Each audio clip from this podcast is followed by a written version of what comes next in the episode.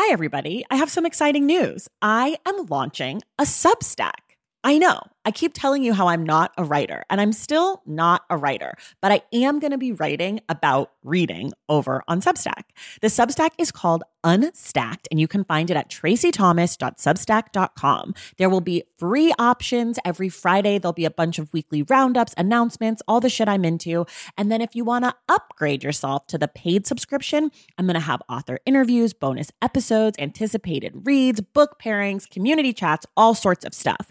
So, if that sounds like something you'd be into, go to tracithomas.substack.com and join Unstacked. And of course, I've got a special offer for you. If you go to tracithomas.substack.com slash the stacks 10, you get 10% off your first year membership of Unstacked. You have from now until April 4th to redeem. Again, that's tracithomas.substack.com slash the stacks 10 for 10% off Unstacked. Okay, that's enough. Let's listen to this episode.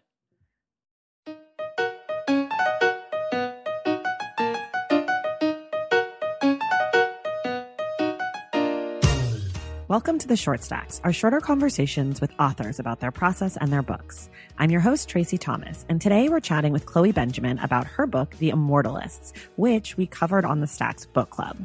There are no spoilers in this episode, so you can feel free to listen even if you have not read the book yet. Remember, you can find everything we talk about on today's episode by clicking the link in the show notes. Also, in the show notes are links to the social media accounts of the stacks and our guests.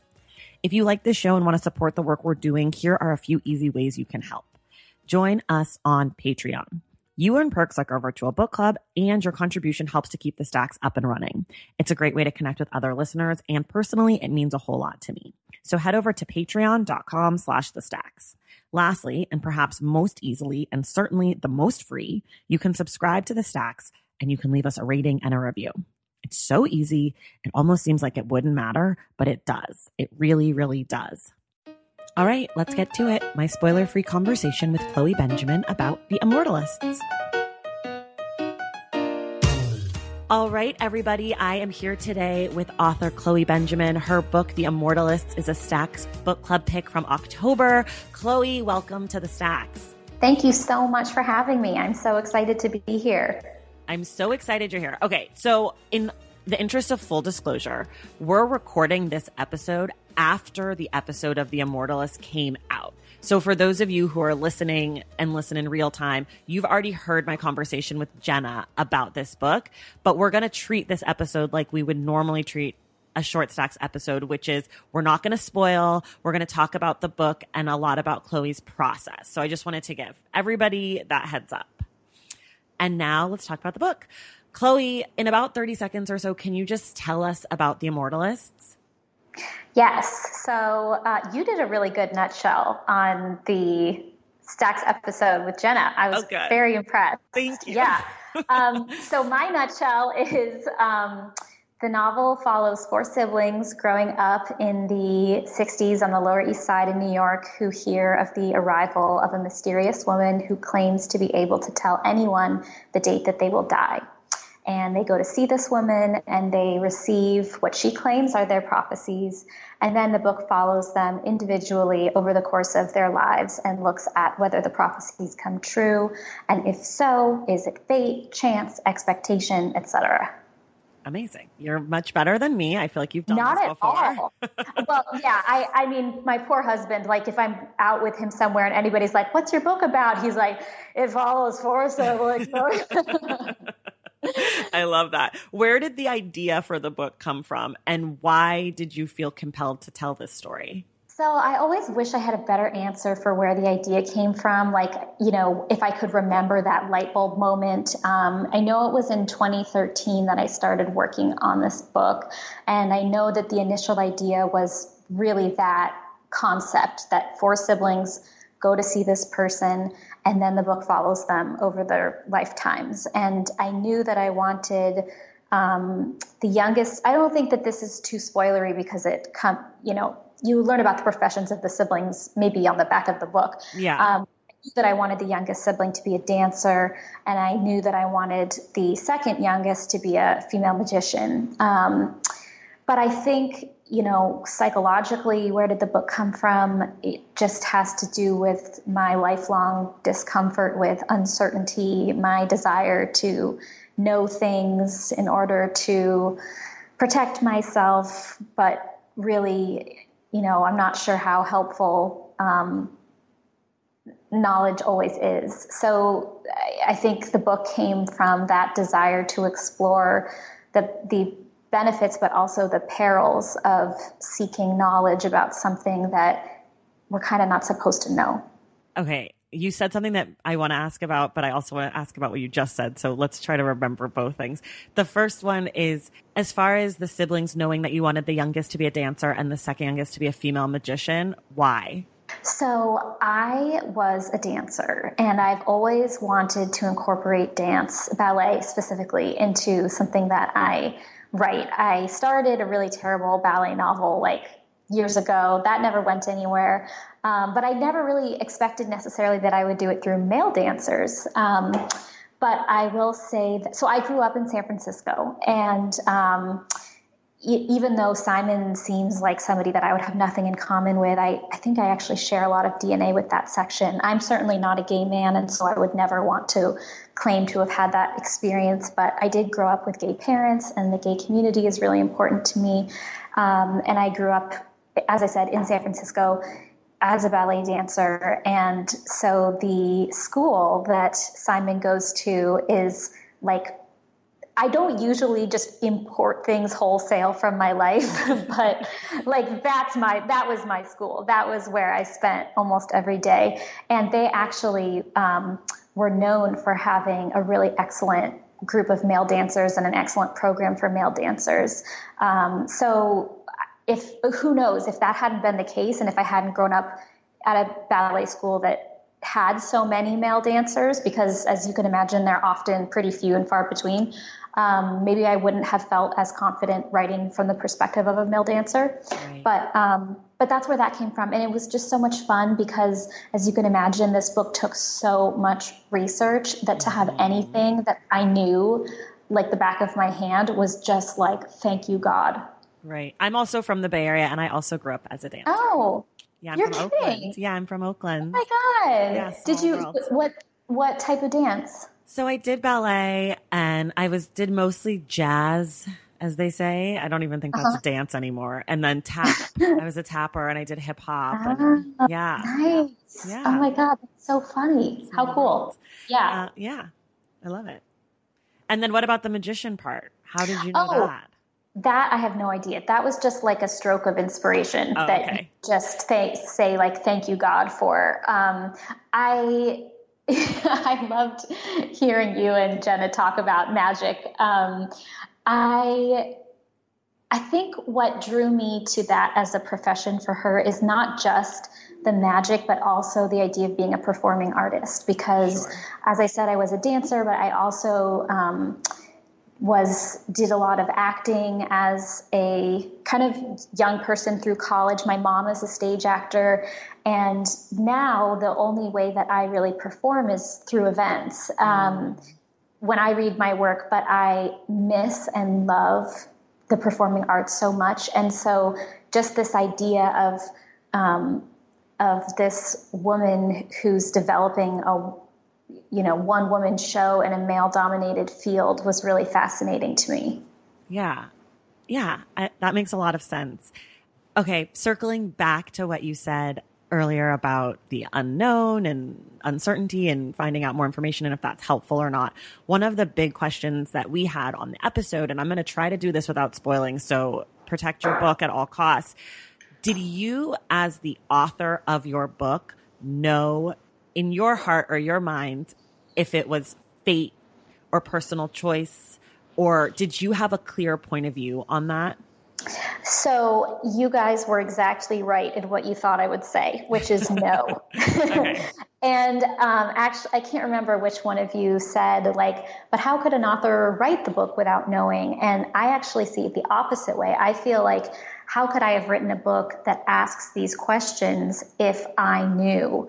Because it would color the way I wrote it. Does that make sense? Totally. Like I wanted to write it in such a way that either perspective could be the case. And I think, as with so many things in life, the truth is probably somewhere in the middle. Mm-hmm. So, you know, I, I, don't want to give anything away for um, for listeners who haven't read the book. So I guess I'll stop there. But yes, um, yeah, I didn't. I don't. Okay, that's what I thought you would say. That was my guess. That's what I've heard from a lot of authors whose books do play an ambigu- ambiguity. Mm-hmm. Um, so I'm I'm not surprised by your answer. I would be surprised if you said yes. I knew 100. percent This is what I had in mind. Mm-hmm. So, and I think you're right. I think when we play around with things that are so big and so much that there isn't really one whole truth that fits evenly on right. the other side. I think right. it's always kind of that gray area. And that's what makes art and books and storytelling compelling. If it was really totally. clear, it would be science, which is also compelling, but it would just be different. right, right. I I'm think a, that's really well put. I'm a big fan of science. I don't want anybody to think I'm a huge fan of science. I love science. It's just different, you know. Or You're sports. not a climate change denier. No, no. But it's also like sports. You know, sports. It's very clear. There's a winner yeah. and there's a loser, and there isn't. If you were writing a book about sports, you would know who won the game at the end. You know, you couldn't right. not have that. Right. Um, so that all is to say, I'm excited that I was right. you were. You were. Yeah. So I want to talk about research because one of the first notes I took in the book in reading it was research, research, research. And I guess that also plays into keeping yourself organized as a writer with all of the information that you're taking mm. in with the different ages, the locations, where are our characters now? What are they doing? Who is doing, you know, who, who's where, what's happening? Mm-hmm. What technically were you doing to keep yourself organized with all that information and feeding it, it back into your book as fiction? yeah, that that's a okay. totally makes sense, and that's a great question because I I often get the research question, but not so much about like how did I even like make sense of that amount of volume. Right. Um, so I think a few things. First of all, um, I wrote the book in the order that it appears, and I largely did the research in the order that it appears. So that, like taking small bites, was the only way I could do a book as ambitious as this in terms of research. And it's the same for the project that I'm working on now. If I think about the whole, I get completely overwhelmed. And Can so, I pause you for just one moment and back you up just yes. a hair? Can you tell yes. me how you knew the order or how you knew what what you were even going to research. Like, how did you know yeah. 80s San Francisco or or 2000s wherever Daniel? Where was Daniel? Midwest. Right, right, right. So with the initial idea, I'm pretty sure that I knew that I wanted Simon to be set in that time period. And then that kind of backs up to okay, when are they growing up? Oh, I see. Um, and then it also shoots us forward to okay, know, the book ends in 2010. So, you know, how how old do I want the character in that section to be? Um, but I think it's like usually. Well, let me back up to say I have very few ideas. That's why I don't write short stories, really. like, I mean, I've had like, I've had two novels and I've had like four ideas okay. and like two of them didn't work and two of them did so um, i know it's a good sign when an idea hits and i'm taking down pages and pages of notes like there's this initial generative vomit for lack of a more elegant way of putting it that is actually like really thrilling. I mean, this is like the magic of the writing process and the part that feels like true inspiration is like I'm just I'm taking notes, um, you know, on receipts, um, on the bus, on, in my phone app, whenever I'm at my computer. And so I think a lot of the, like the barest bones come out in that period of time. And then some of the details, like Daniel's profession and time period, I didn't know for a while. So I knew that I wanted, um, I knew what the order of the siblings was going to be.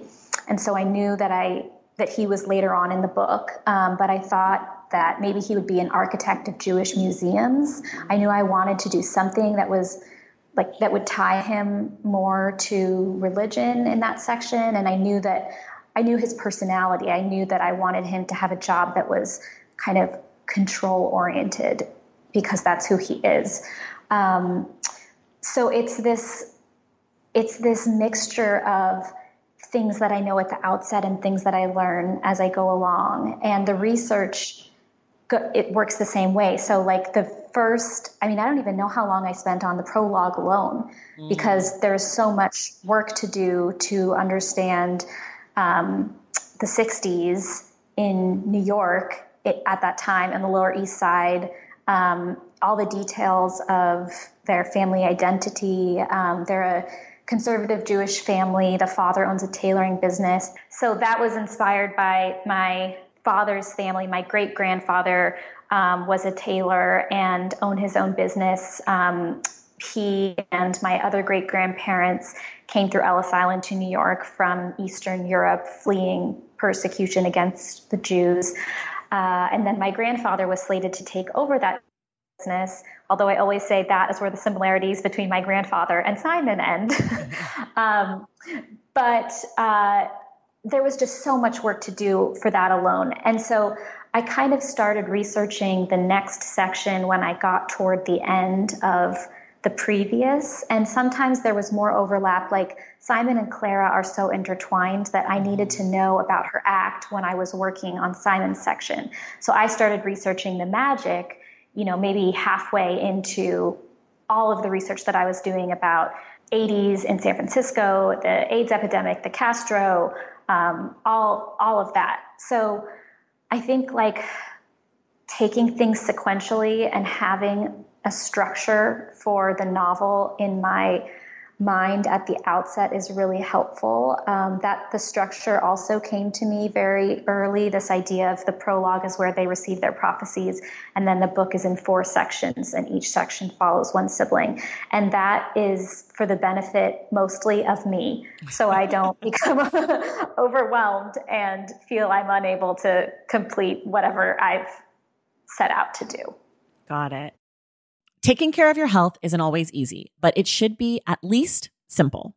That's why for the last three plus years, I have been drinking AG1 every day, no exceptions. It's just one scoop mixed in water once a day, every day, and it makes me feel nourished and strong enough to tackle whatever else might come my way. That's because each serving of AG1 delivers my daily dose of vitamins, minerals, pre and probiotics, and a lot more. It's a powerful, healthy habit that's also powerfully simple. The nutritional insurance that AG1 provides has been vital to keeping me productive and focused. It helps me cover my bases in just about the time it takes to fill a glass of water, scoop in one scoop of AG1, and then drink it. So I don't know, 75 seconds? With the perfect mix of vitamins, probiotics, and nutrients from Whole Foods, I'm not stuck trying to assemble it all by myself, which would have considerably worse results. AG1 saves me all the time and hassle, and it has made such a difference in my overall mood and especially my gut health, among many other things. But don't take my word for it. Go ahead and try AG1. Let me know what you think. Whether you notice you're needing more nutrient support than you're used to, or you just need an edge for a tough workout, AG1 can be the ticket. If there's one product I had to recommend to elevate your health, it's AG1, and that's why I've partnered with them for so long. If you want to take ownership of your health, start with AG1. Try AG1 and get a free one year supply of vitamin D3, K2, and five free AG1 travel packs with your first purchase exclusively at drinkag1.com slash the stacks. That's drinkag1.com slash the stacks. Check it out. BP added more than $70 billion to the U.S. economy in 2022. Investments like acquiring America's largest biogas producer, Archaea Energy, and starting up new infrastructure in the Gulf of Mexico. It's and, not or. See what doing both means for energy nationwide at bp.com slash investing in America. Kaley Cuoco for Priceline. Ready to go to your happy place for a happy price? Well, why didn't you say so? Just download the Priceline app right now and save up to 60% on hotels. So, whether it's Cousin Kevin's Kazoo concert in Kansas City, go Kevin, or Becky's Bachelorette Bash in Bermuda, you never have to miss a trip ever again. So, download the Priceline app today. Your savings are waiting. Go to your happy place for a happy price. Go to your happy price, Priceline. Well, I'm glad because I'm a chronological person and it was helpful for me as well. So you're not alone. Good. Yeah, my first book skips back and forth in time more, and um, yeah, this this is much easier to digest. I think. Yeah. Okay. This is probably a question people ask you all the time, and you can tell me no or you can make up a lie. It doesn't matter. Um, did you have a favorite character in the book? So I always say that I, I hate to admit it because they do all feel like my kids, um, mm-hmm. and I love them all. But I I think what you and so I hope it's okay that I'm like continually referring to the the podcast no, that you guys did. I, so what you and Jenna identified about Clara being kind of the she's the titular character in a certain way. Well, uh-huh. she is. Um, I have a soft spot for her. I mean, I love her um, passion and her creativity and her weirdness and um, I just love the idea of like her with her red hair and her Doc Martens and right. you know putting something up her sleeve like I yeah I have a soft spot for her but I um, I really do love all the siblings even Daniel um, so yeah. Do you find that people tell you who their favorite was, and do you playing psychologist? Do you feel like that means something about someone? Have you ever noticed a pattern in that? Yeah, sometimes I've been surprised. I've been like, "Oh, you're a Varya. I didn't know," but like that tells me a lot about you. Um, so I do think that people, just because of the way that it's set up, people tend to um, latch on to this idea of like which one do they like best which one am i often am asked which one am i most like you know um, i think that's just sort of, it's just like low hanging fruit because there happen to be these four main characters in four sections. Right, of course. And they're very different. They feel very different too. So it's easy mm-hmm. to kind of yeah. to say I'm this one or I'm that one. Whereas if they were more similar, it might be less gratifying to identify ourselves with them. Right, right. Did you have other titles for the book? No, I never did. And I really struggle with titles. Um, this is the first and only title that I've come up with where I was just like, bam, this is it, and I love it, and I'm done. Um, that feels so good. It felt so good. Yeah. Um, yeah, never hasn't happened before or since. okay, well, at least you had one time, one moment yeah, in really. the sun. Right. And I seriously. know this question authors sometimes roll their eyes at, but I would love to have at least a moment talking about the cover. I know that you don't design yeah. your own covers, but I'm just curious what role you did play, if any, or how that process was, because I do feel like the cover of this book is really just gorgeous and seeing it out in the world before I ever knew anything about the book like a year ago, I was interested in the book because of it. So I'm just curious about that process. Yeah, that's awesome. I've been so happy and gratified by the way that people have responded to the cover, and all credit goes to Putnam's art team for that. Um, so you're right. People often don't know that authors don't don't do the covers, and have varying levels of say depending on your publisher. I, I know horror stories where the author didn't get to have any input and the right. publisher was like, here's your cover. And they're like, I hate it. Um, but that was not the case at all for me. I've had, I have an incredible publisher um, with Putnam Books and um, I, as I work on a book, I tend to collect inspiration images for the cover. And so when it's time to start thinking about that cover when the book is with a publisher, then I send them all those images. Um, and, you know, I think they, what, like the extent to which the book winds up going in that direction is really variable because sometimes the art team has a totally different vision and that is like works even better or sometimes they try something that I really wanted and then the sales reps say I don't think this is going to do well mm. with customers. So it's quite a long process of getting everyone on the same page from editorial and marketing and publicity and sales reps and the editor and the author.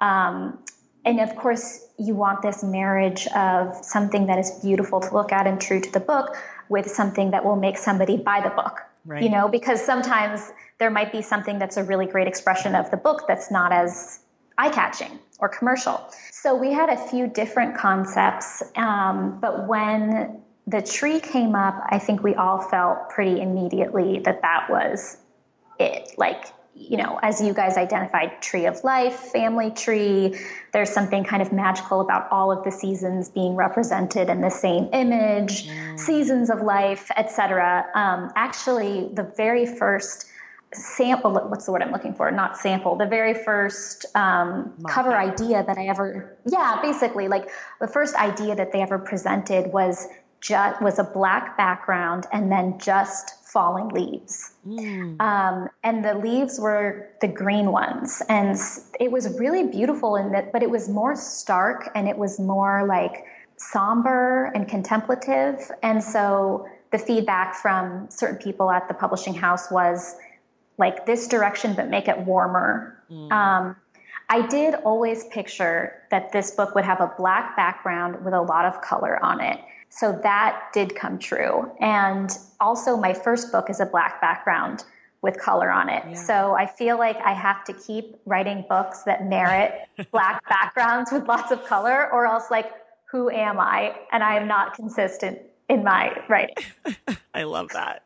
Or just get really bossy. Be like, look, I'm going to write this book, people, but if it's not a black background, there's going to be problems. Yeah. Yeah. Right. Exactly. then, I, then I just have to change things in the book. That just means right. that like I didn't, I didn't do my job. So right. you do yours, I'll do mine. Right. Oh.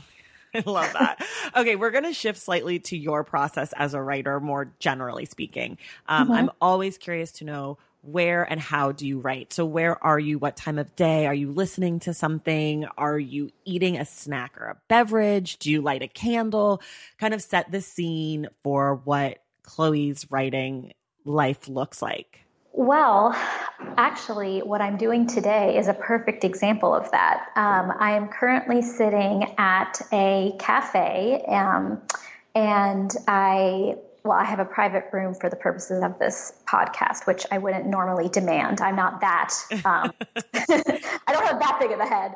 Um, but I tend to work um, either at coffee shops or we just, my husband and I just bought a house. And so I've, I have the home office for the first time. And it's, I feel kind of terrible because like I should be working there every day because it's such a luxury, but I'm so used to going mm. outside. So I'm sort of splitting my time. But um, I I like to be in a place where there's um, other people and kind of subtle peer pressure, other people working.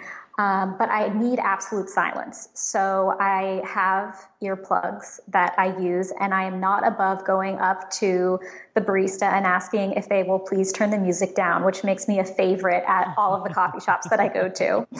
Um, but I'm like, listen, if I can hear the music through my like noise canceling earplugs, right.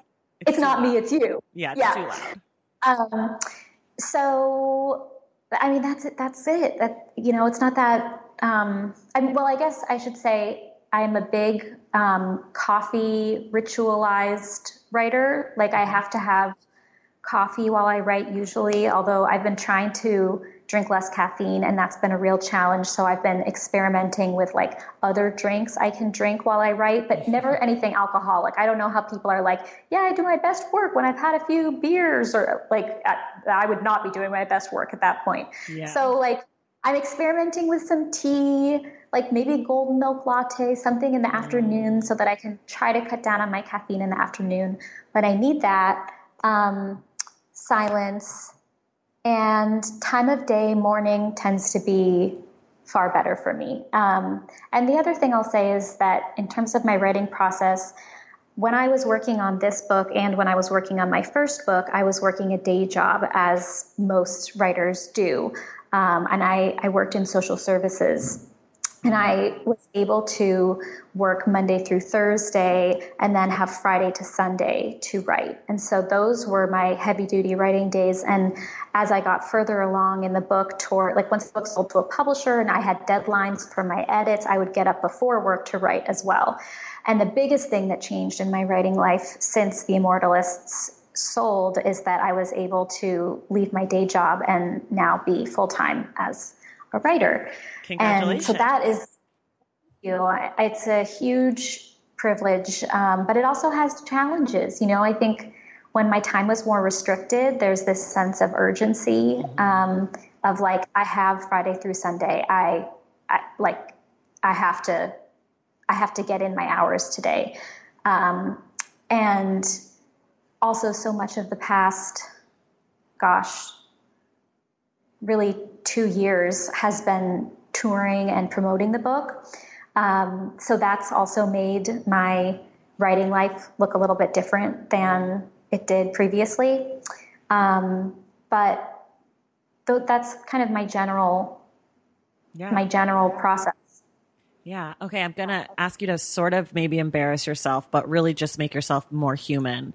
What okay. is the word or words that you can never spell right on the first try? Oh, that's such a good one. Because um, we all have them. I have God, like 90. I just. Now I wish okay, like committed. Are there two M's and two T's? I think so. That's I, that's a pretty that's a embarrassing one. one. That the M's, uh, mine is recommended. You could, I could put nine M's in there and still feel unsure. like I have no clue. Recommended is my nightmare. Uh, I, I, oh liaison. Oh, which like why by typing liaison? I was just gonna so say much that that would even come to mind. um, but like I think there's two I's in there, and like there's also an A. I also frequently have to say to myself I before E except after C, which yeah. you would think I would be beyond that by now. Um, I also can very easily humanize myself by saying that I have no knowledge of like what a past participle is. Okay. Um, like any of these like it's all like it's all in here.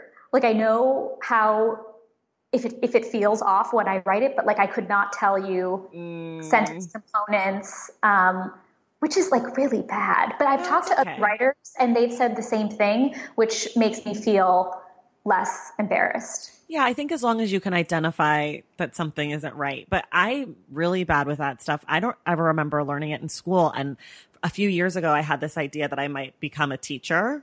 I obviously didn't, but I had to take some tests. And one of them, you had to know all those things like a, you know not just ah. like a noun but you know how sentence structure works and i don't even remember what any of it was called and i did pass that test but it was hard like I think really for people hard. who are I think for people who are inclined toward reading and writing, it's intuitive. Right. And so maybe there's an element of like those who can't do teach, like those who can't do need to know the terms. Right. But maybe that's just me trying to make myself feel better. Sure. I don't think it matters. I don't think anyone's going to say to you, well, where's the past participle supposed to go? Or, yes. you know, it's just not really, it's really just a school thing, I feel like, unless yeah. maybe you're an edit, like a copy editor or a, right. Yeah, copy editor. Okay, before we get out of here, I just have a few more questions for you. One of which is or do you remember or do you get ref, do you get feedback from people that was that's been surprising about this book or maybe pushback to this book that you didn't expect either good or bad but what is what is the response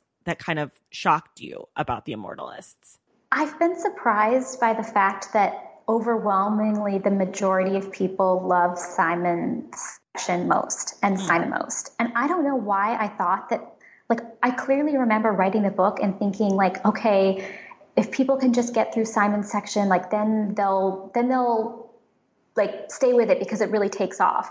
And and now I'm so glad that Simon's section is first because that's what I hear most. Um, so that's interesting. Um, I mean, I I've I hear from, I think maybe what surprised me is just the amount that I hear from people, period. And the, mm. I mean, I get emails through my website. I get a lot of people reaching out on social media to talk about how the book impacted them. And I think because, as you and Jenna were talking about, the subject of mortality, and I absolutely agree with you about in the US, especially, we are shit at dealing with mortality and death. Mm-hmm. And so I think the book gives people a way to um, think about and process some of that, either just in their own minds or with other readers if they're in a book club or family members or whatever. Um, and so I think I've been surprised by just how personal and how deep the book hits a lot of people. Like some of the letters that I get are really intimate and vulnerable and honest. And I'm so moved by that. Um, so I, I'm trying to think of like something negative that surprised me, so I don't sound like I'm just bragging about how much people love my book. Because I like there are definitely plenty of people who like didn't. It doesn't work for them, you know. Um, That's okay. You don't have to. I, it's just it was just more that what comes to mind. Some people do, depending. I ask that question a lot, and some people, depending on the book, you know, if if they're writing a nonfiction book about racism, they might get that might come to mind more easily versus mm. you know, mm. it, it's just mm-hmm. it's kind of I try to leave it open because some people have surprising good and some people have surprising bad. Mm-hmm. So, um, yeah. Speaking of people who liked your book, what are books that you might recommend to them that are in the same mm. kind of they're in conversation with. They don't yes. have to be about mortality. They could be the writing is similar or the idea is similar or it just feels similar or it inspired me while I was writing the book. And I think if, you know, that kind of Yes. Thing. I love that question. And I have a bunch of answers. And actually, when people tell me that they love the book, I often tell this to them because I really love to like push my favorite books on people and pay it forward for other writers too. um, so, The Great Believers by Rebecca Makkai. Have mm-hmm. you read mm-hmm. that? I haven't, but I have it. It is incredible. I was hesitant to read it because I just felt like I, I didn't want to be in the AIDS epidemic for at that point because I had been researching it so much myself. But right. it's incredible. Um, I can't say enough about that book. Um, uh, the Interestings by Meg Wolitzer mm. um, follows a bunch of uh, kids who meet at an art camp and grow up and become artists and, you know, balance their relationships with their art, sometimes, you know, well and sometimes not. And so just the, like, I love books that follow characters over many decades. Mm. Um, a Little Life, mm-hmm. I adored. Uh, it's very dark, so many, many trigger warnings. Um, but People it also who are listening to this podcast have heard us talk about a little life. I don't know, maybe on every other episode it comes oh, up, so they know. You, what did you think? I have a lot of mixed feelings about it, but it mm. is a really compelling read. It, I just have I took issue with some of the some of the violence and despair mm. for mm. so much, and I also have issues with the way that people talk about the book, like that it's this great American gay novel. And I don't think only one of the characters actually identifies as gay, which. I think is mm. problematic, but that's not the book's fault. That's not. Yeah. That's just the way people talk about things. Yeah, I, I hear you. I think that book was really a lightning rod and that it's it's the kind of book that like if you talk about it with somebody else, you're you're going to have like somebody's going to have mixed feelings right, that you're going to totally. be able to talk about. Um, I tell people it's like the Grey's Anatomy of books because I love Grey's Anatomy. It's my favorite television program, but I also recognize that there are issues with Grey's Anatomy. But mm. if I'm mm. watching an episode, I'm all in. And so when I was reading you know the what? book, yeah. I was all in. And then when I finished, I was like, I have thoughts now. But a lot of those thoughts didn't come to me in the moment yeah. it came to me being like, okay, you know, Ellen Pompeo, should we really talk about your acting? I don't know. You know? yeah, that's so interesting because I do feel like I, something about a little life I loved so madly that I forgave its flaws. And I mm. distinctly remember saying that exact thing to right a friend. Um, so, you know, I love a big character driven epic. Another right. one is The Heart's Invisible Furies mm. by John Boyne. Have you read that? I have not read that either. Okay, that's a really fun one. Um, I just reread The Goldfinch. Okay. And so, I mean, like Donna Tartt is a great example of a person where, like, I, there are certain things about her work that make me feel like, uncomfortable or this is, this feels problematic. And yet, I also think that the way she tells epic stories is magical and, and pulls you in in a way that few writers can. Right. Um, so um, let's see. great. One more Okay. is um, sorry. Excuse me. One more um, is um, a reunion of ghosts by Judith Claire Mitchell, which, in all honesty, is um, she's my she was my MFA advisor and she's been a mentor and a dear friend to me. And we were working on our books at the same time. And then when we each read each other's book, we were totally weirded out because they're very much sister books. Oh, wow. Um, so yeah, that's another one. That's amazing. I love that. Okay, last question for you. I'm trying to decide between two, but I'm gonna. I think I'm gonna throw myself a curveball. Who this book? I see it everywhere. I've seen it in lots of very cool people's hands. Who's the coolest person that's reached out to you or that you've seen has read the book? Okay, well, I have a few, and this will just tell you about my ta- my taste in popular culture. Okay. So Andy Cohen and Anderson Cooper were on a yacht together and did an Instagram story with the book by Anderson's foot. Oh my and god. I lost it.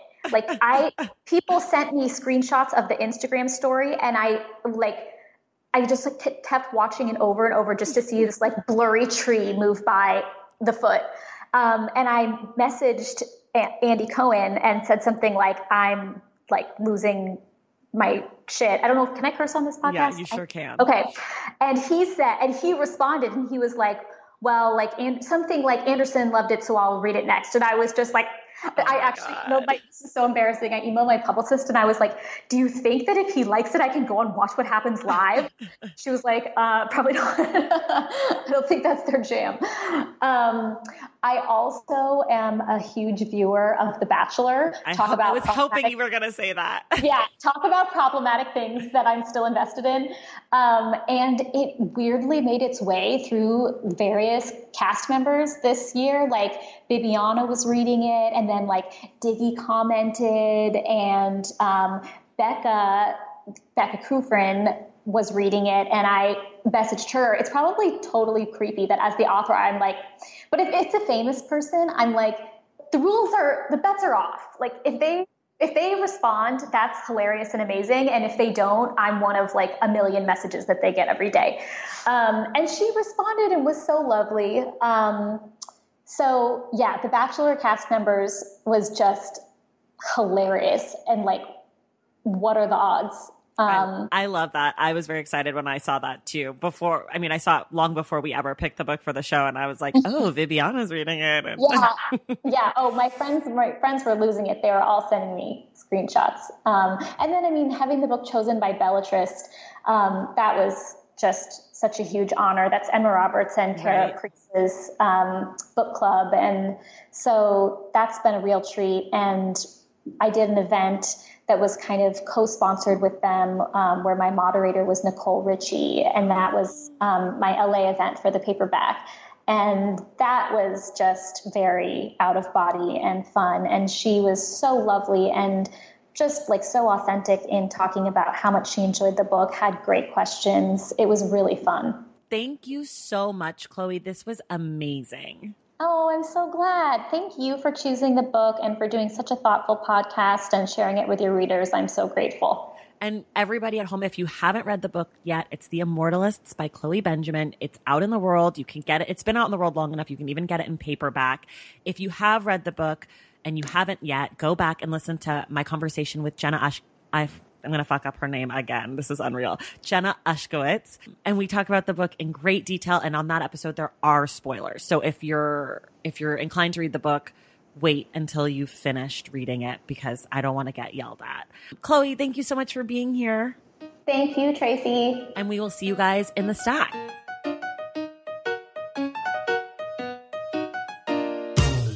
That does it for us today. Thank you all so much for listening to the short stacks and thank you to Chloe Benjamin for chatting with us. Also a huge thank you to Katie McKee and the folks over at Putnam Books. Find everything we discussed on today's show by clicking the link in the show notes. For more from the Stacks, follow us on social media at the Stacks Pod on Instagram and at the Stacks Pod underscore on Twitter. And check out the website, thestackspodcast.com. To join the Stacks Pack and get inside access to this show, go to patreon.com slash the stacks. And make sure you're subscribed to this podcast wherever you get your podcasts. And if you're listening through Apple Podcasts, please rate and review the show. Our graphic designer is Robin McCrite, and our theme music is from Tagirijus. This show was created and produced by me, Traci Thomas.